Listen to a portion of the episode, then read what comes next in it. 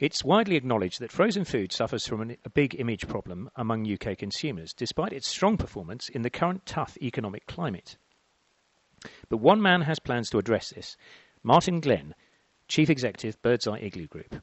This is Rod Addy for Food Manufacture at the British Frozen Food Federation's annual conference in Warwickshire. Martin, why does frozen food have an image problem? Well, frozen food has an image problem because the rise of the chilled food market about 20 years ago made frozen food look old fashioned. So it looked less interesting to buy, more difficult to cook. And really, the frozen food industry hasn't modernized enough to make its offer contemporary and relevant to modern households, and we at Birds Eye plan to change that. So many of these problems have been around for some time. Why haven't we solved them by now?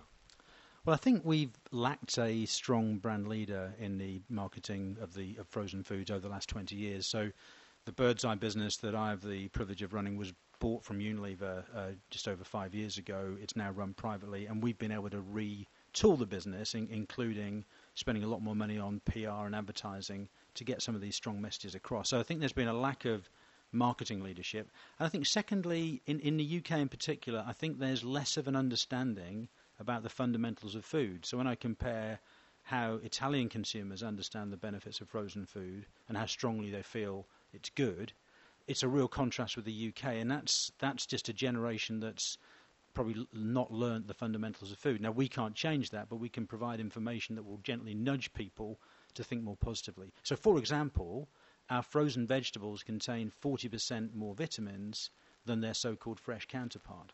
Those kind of facts, once you understand that, you feel much more positive about buying frozen food than you would have done otherwise. So it's getting those messages across. What plans does Birds Eye have in particular to shake up the category?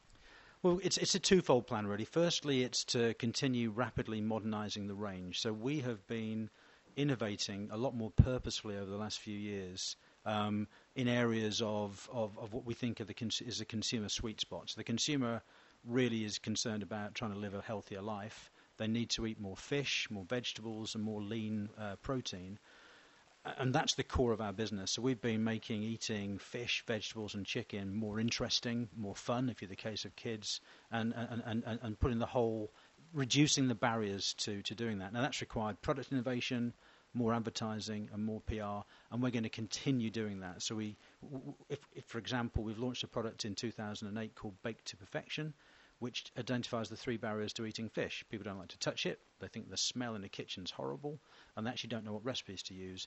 This solves it all in one. So, yeah, quite a difficult product to make, uh, difficult set of benefits to communicate, but we've done it, we've spent a lot behind it, and that's really worked out well. It's been very successful in the UK, but also across the rest of Europe. Things like that, big idea innovation with big support and, and something that's very relevant to today's, to today's consumer.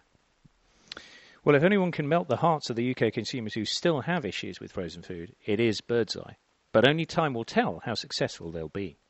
This is Rod Addy for Food Manufacture.